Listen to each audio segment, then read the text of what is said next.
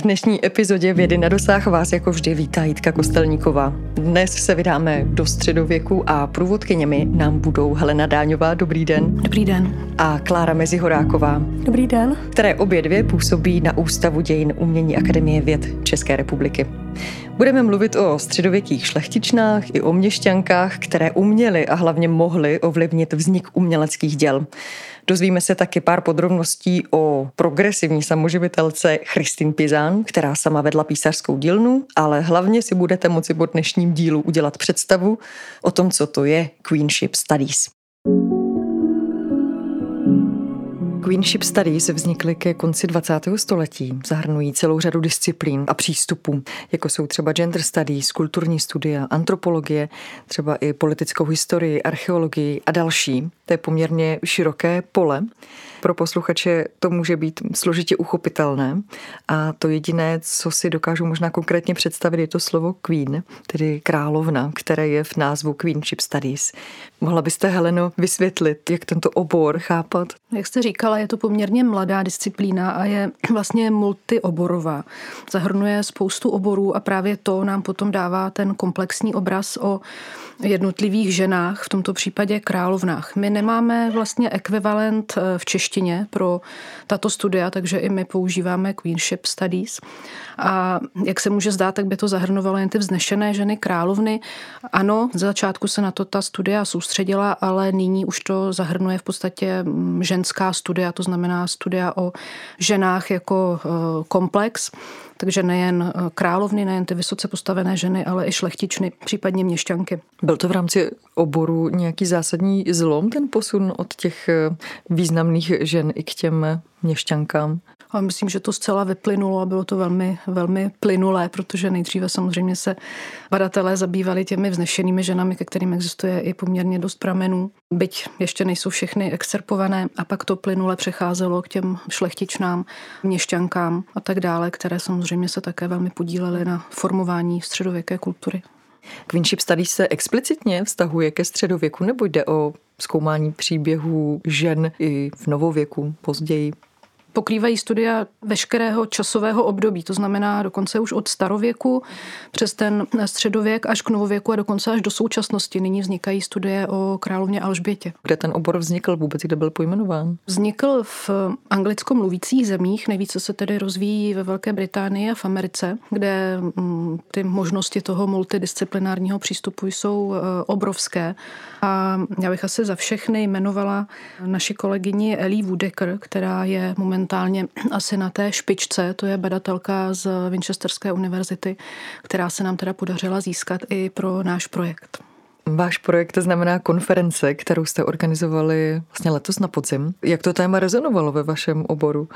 My samozřejmě jsme se snažili to nějakým způsobem uvést jako celistvé téma tou konferencí, ale samozřejmě nesmíme zapomínat na to, že jsou i v rámci dějin umění kolegové, kteří se tohoto tématu nějakým způsobem dotkli, takže můžeme zmínit třeba Pavola Černého, který přednáší na Ostravské univerzitě i na Olomoucké univerzitě, který se věnoval třeba ženské spiritualitě. Zrovna tak kolegyně Daniela Riviková z Ostravské univerzity taky se věnuje soustředěně tomu tématu, jak se ženská spiritualita promítala do umění. Tak to jsem chtěla upozornit, aby jsme nezapomínali na kolegy, kteří tady toho tématu se velmi výrazně a zajímavě dotkli. Mohla byste, Kláro, zmínit, jak jste se vůbec eh, v rámci svého bádání, svého výzkumu dostala k tématu Queenship Studies? Mm, nedostala jsem se k němu sama. Takovým vlastně hlavním hybatelem našeho projektu je tady kolegyně eh, Helena Dáňová, ale samozřejmě mě to téma mimořádně zaujalo a začali jsme na něm pracovat spolu. Eh, já tady mám takovou vlastně spojnici k tomu, co dělám už celou řadu let. Já se zajímám o řádovou klášterní architekturu, zejména o architekturu ženských klášterů. Takže vlastně nějaká taková ta ženská linka tam pro mě zcela přirozeně tady existuje. E, s tím, že jsme si obě dvě uvědomovali, že v zahraničí je tady ta oblast mnohem více rozvinutá než u nás. A uvědomili jsme si, že pro rozvoj toho tématu v našem prostředí potřebujeme i tu zahraniční inspiraci. Ono to možná vyznělo, že je to obor, který byl nějakým způsobem založen, ale ale ten vývoj samozřejmě byl plynulý. Vyplynulo to z toho, že si zahraniční badatelé začali uvědomovat, že existuje určitá mezera v tom spektru pohledů na historii, že se zapomíná na ženy, především tedy jako nosné téma se jeví vznešené ženy, protože díky tomu vysokému postavení se dá tedy i očekávat, že se v rámci středověké společnosti projevily velmi výrazně, co se týče objednavatelské činnosti, umění a podobně. Takže určitá taková ta mezera už tedy řadu let velmi úspěšně se daří daří zaplňovat v rámci tedy zejména toho anglosaského bádání a my jsme se tedy pokusili tady tímto inspirovat a jako takový zahajovací moment eh, jsme zorganizovali právě tu konferenci, která byla velkým podnětem jak pro nás, tak doufáme i pro celou umělecko-historickou obec. Heleno, mohla bych se zeptat i vás, co vás k tomu přivedlo, tady k tomu fokusu na ženskou perspektivu v rámci dějin umění? No jednoznačně mm, bádání v oblasti středověku. Já jsem se dlouhodobě zabývala takovým fenoménem pro východní Čechy, což jsou věná města českých královen která jsou eh, vlastně téměř všechna situovaná právě ve východních Čechách. A kladla jsem si otázku, co všechno mohly ty královny, kterým ta města patřila, které, když je dostali, v těch věrných městech vlastně udělat, eh, na čem se podíleli, jaká mohla být jejich mecenářská činnost. A musím říct, že jsem vlastně došla k rozporuplným závěrům. Eh, de facto se nepodařilo prokázat v podstatě nic, protože ty prameny jsou opravdu velmi, velmi chudé.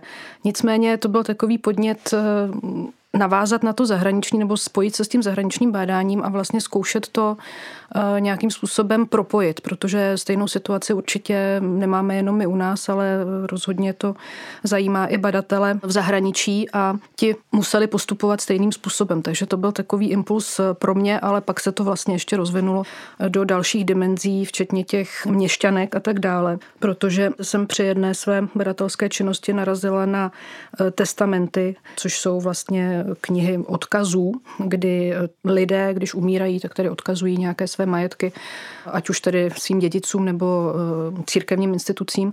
A právě tam se ty ženy projevily poměrně výrazně v tom pozdním středověku. Takže jsme se to snažili tak jako zaobalit do jednoho tématu.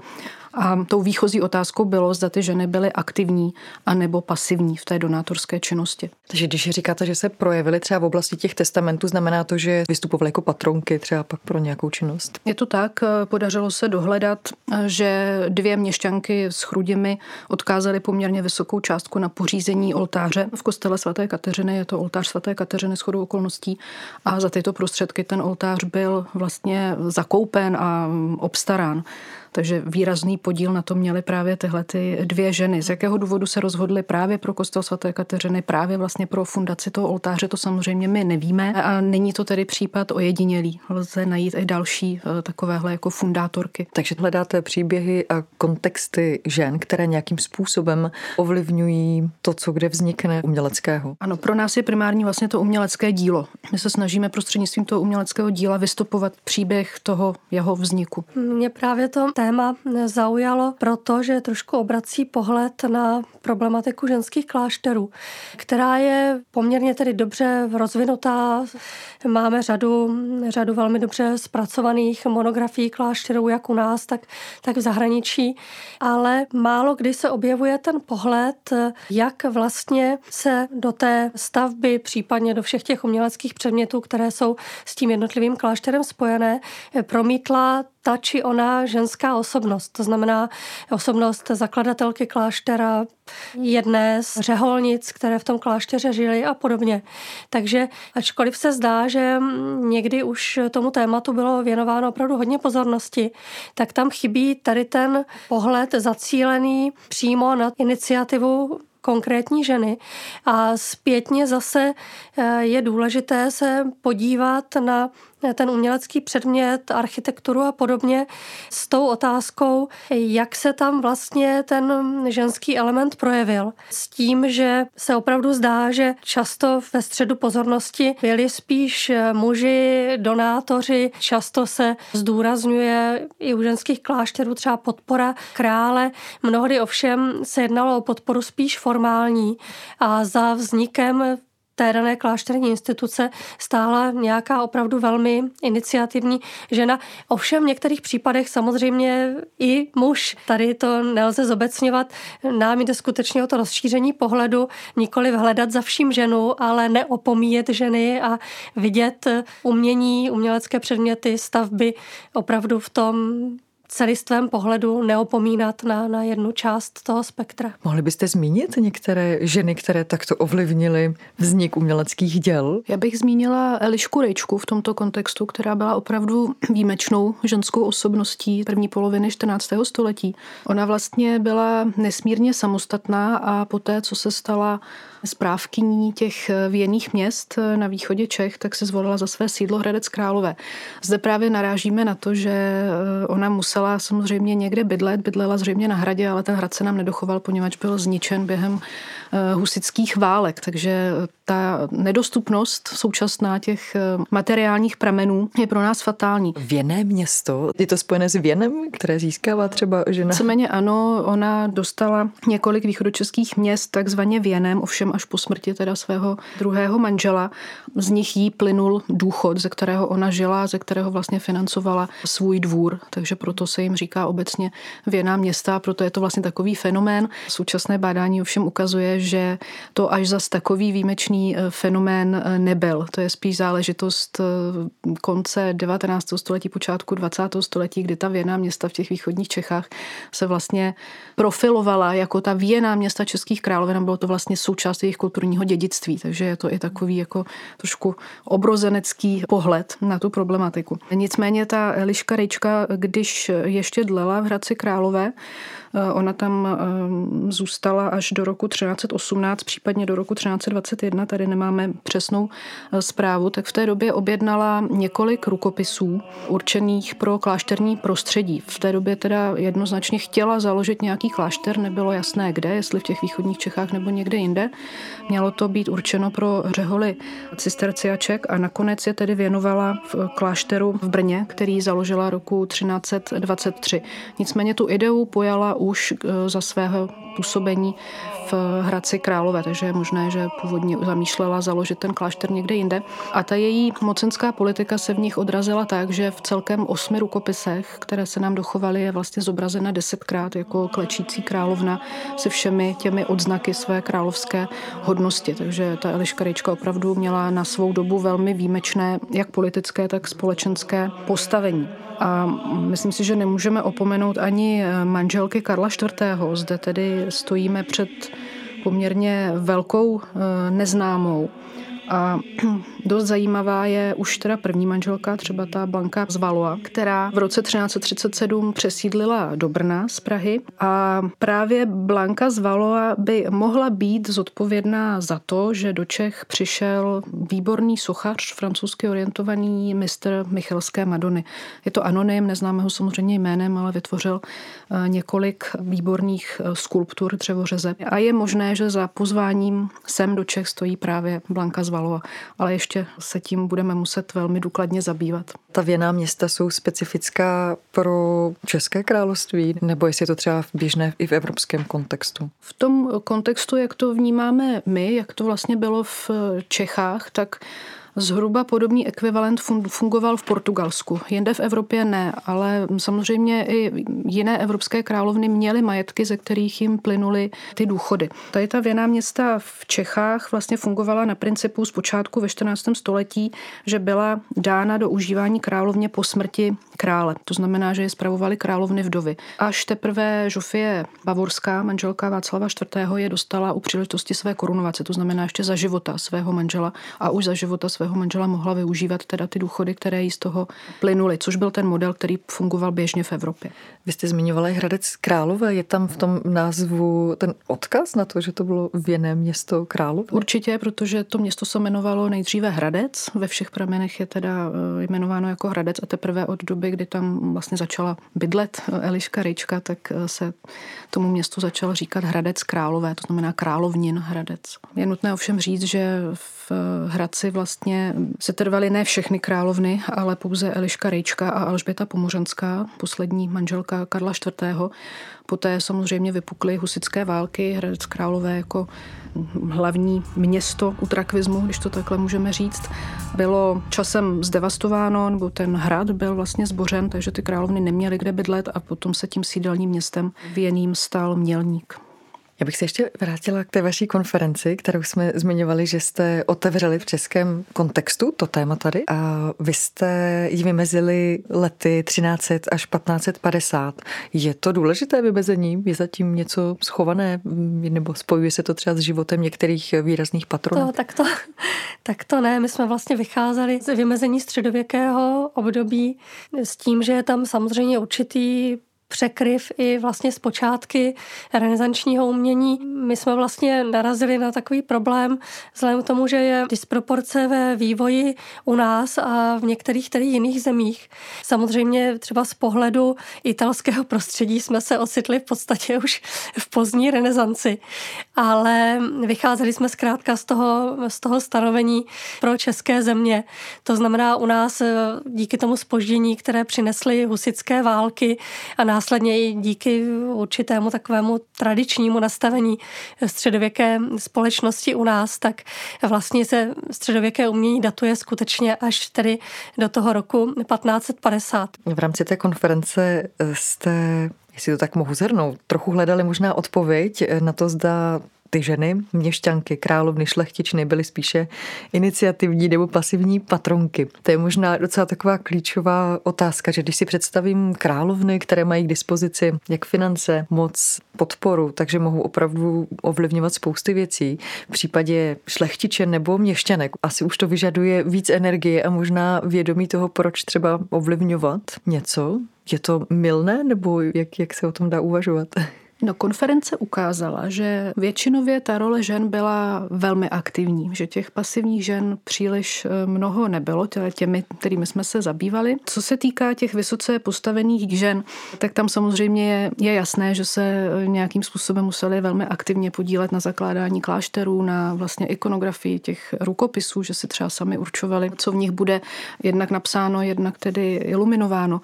U těch eh, měšťanských eh, žen tam potom eh, určitý přelom pro ně v jejich životě znamenalo vdovství, poněvadž když se ta žena stala vdovou, tak ve většině případů opravdu převzala roli mužskou. To znamená, když například její manžel byl vedoucí dílny, poté když zemřel, tak ta dílna přešla na ní a ona ji spravovala po určitou dobu, než se třeba zase jako vdala. Takže vlastně ty aktivní a pasivní role se tady v tom prostředí trošičku prolínají, ale víceméně i ty měšťanské ženy byly velmi aktivní. Máme potom i příklady, že se třeba nechávali eh, zobrazovat na oltářích v určitých rolích, jako kryptoportréty.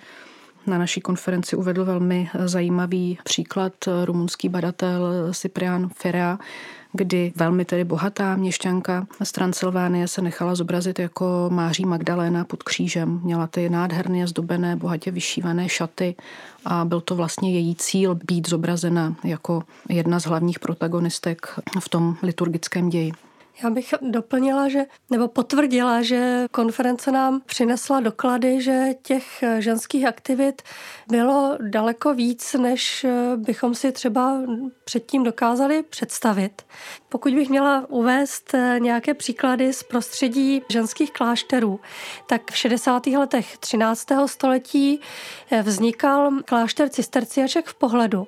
U jehož počátku se sešla čtveřice žen, čtyři dcery Vítka staršího z Klokot.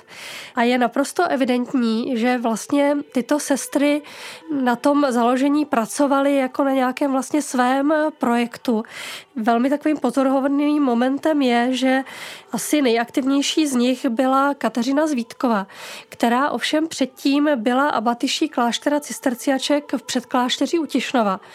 Nevíme, jestli tu funkci třeba ztratila, nebo jestli opravdu opustila ten velmi prestižní úřad v jednom z nejvýznamnějších ženských klášterů, aby se tedy podílela na té nové fundaci. Každopádně z toho Tišnova přešla a podílela se na tom úsilí založit novou instituci, která ovšem byla daleko tedy méně prestižní než ten Tišnovský klášter.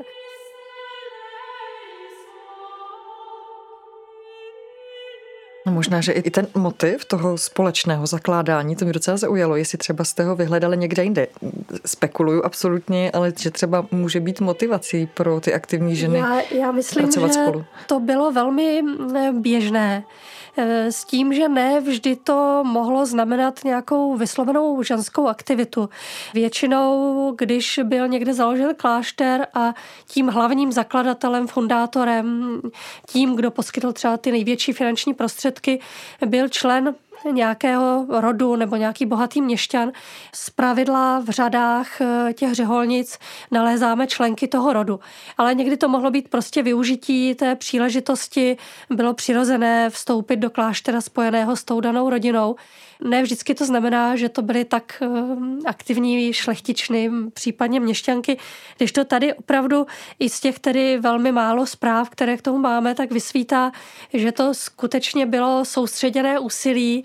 Eh, ne všechny tedy eh, ty sestry se dožily toho založení, tam je naprosto zřejmé, že, že ta velká tedy a soustředěná aktivita, aktivita existovala, na rozdíl tedy od některých třeba těch jiných klášterů. S jakými prameny obvykle pracujete? Už v rozhovoru padly testamenty, je ještě něco jiného? Jsou to prakticky veškeré písemné prameny.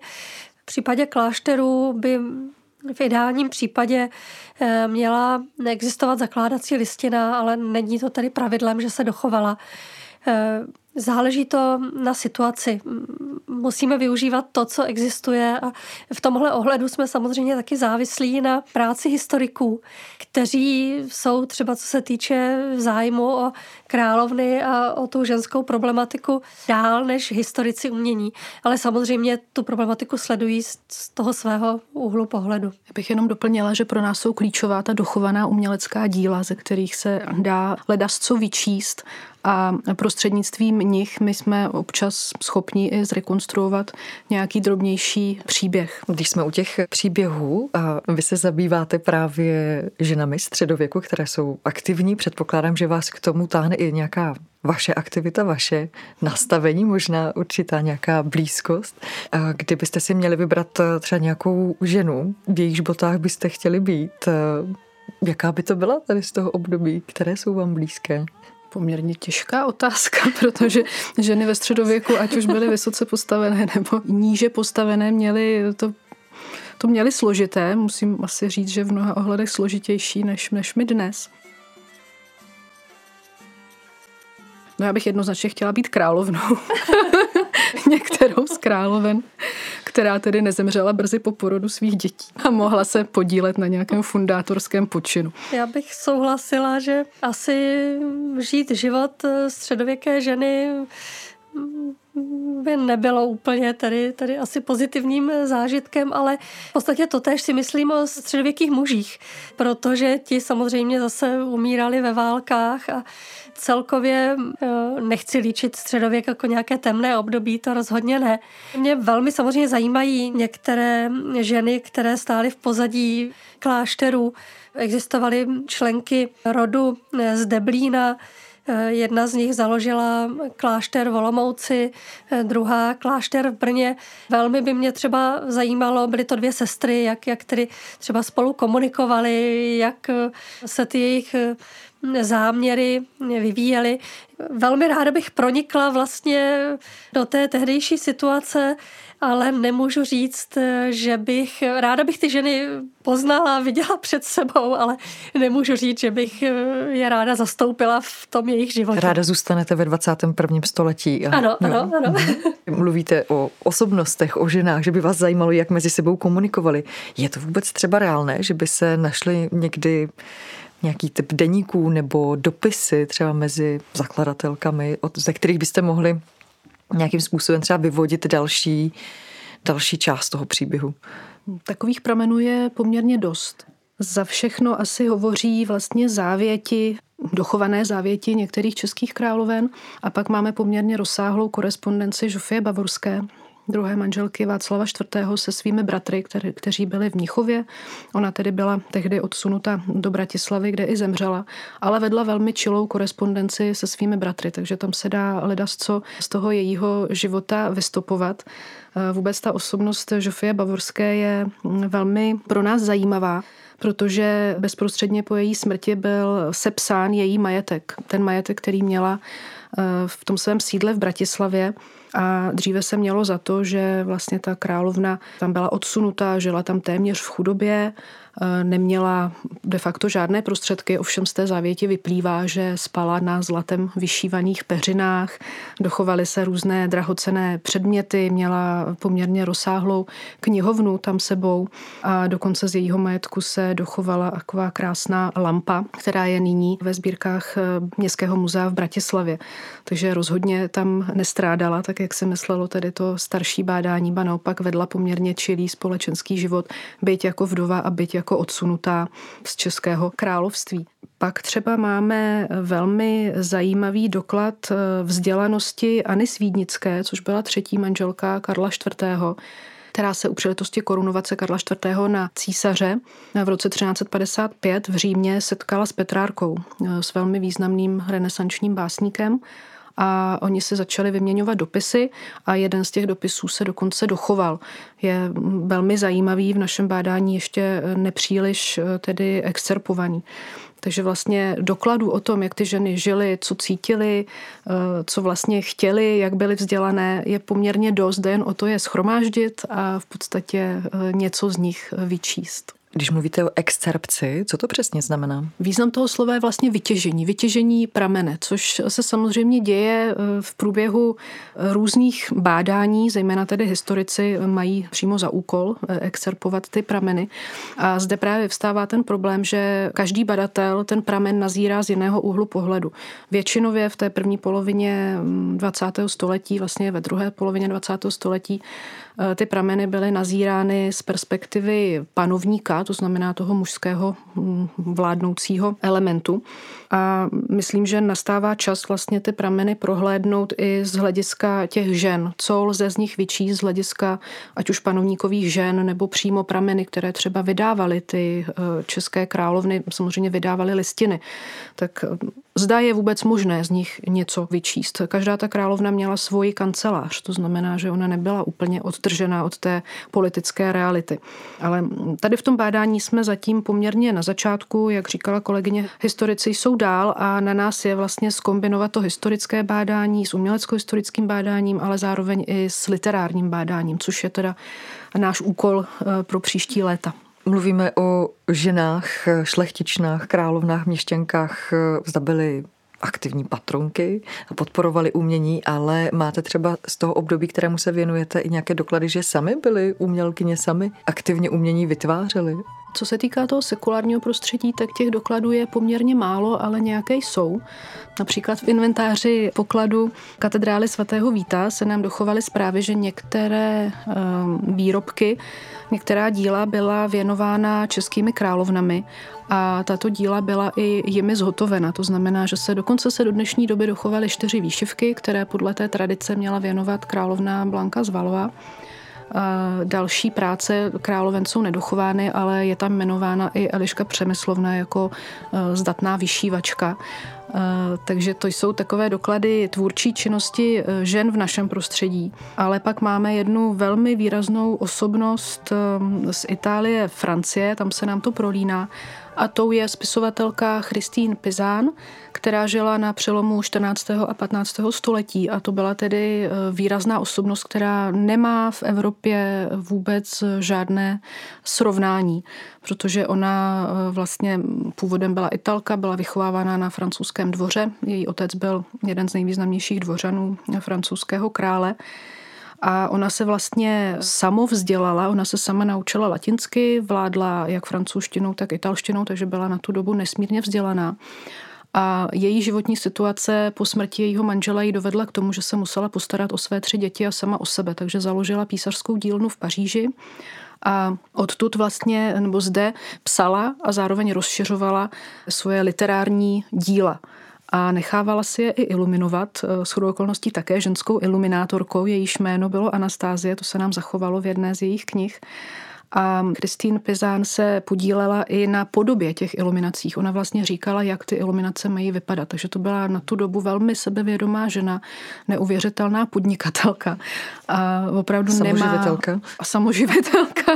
A opravdu nemá tedy srovnání v celé, v celé střední Evropě. Ani drobný odlesk v českém kontextu nemáme českou Kristýnu písařku. Nemáme českou Kristýnu písařku rozhodně ne v 15. století.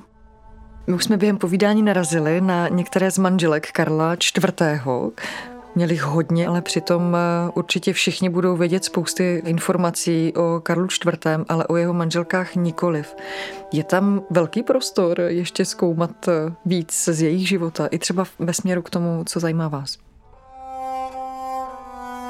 Já si myslím, že ano, protože právě oblast těch čtyřech manželek eh, Karla IV. je poměrně velkou neznámou a to jak teda z prameného hlediska, tak i vlastně z hlediska právě těch eh, ženských eh, studií.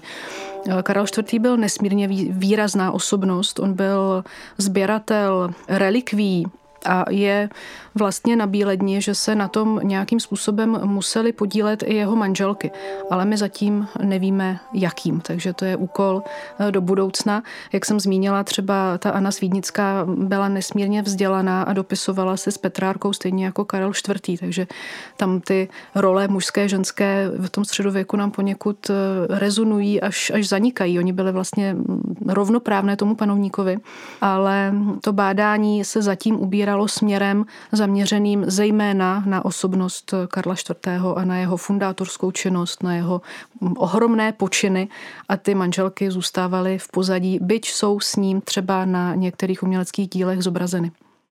Heleno, já moc děkuji za tenhle ten exkurs a Kláro, děkuji moc i vám, že jste byli hosty další epizody podcastu Akademie věd. Věda na dosah. Děkujeme za pozvání, nashledanou. Moc nás těšilo.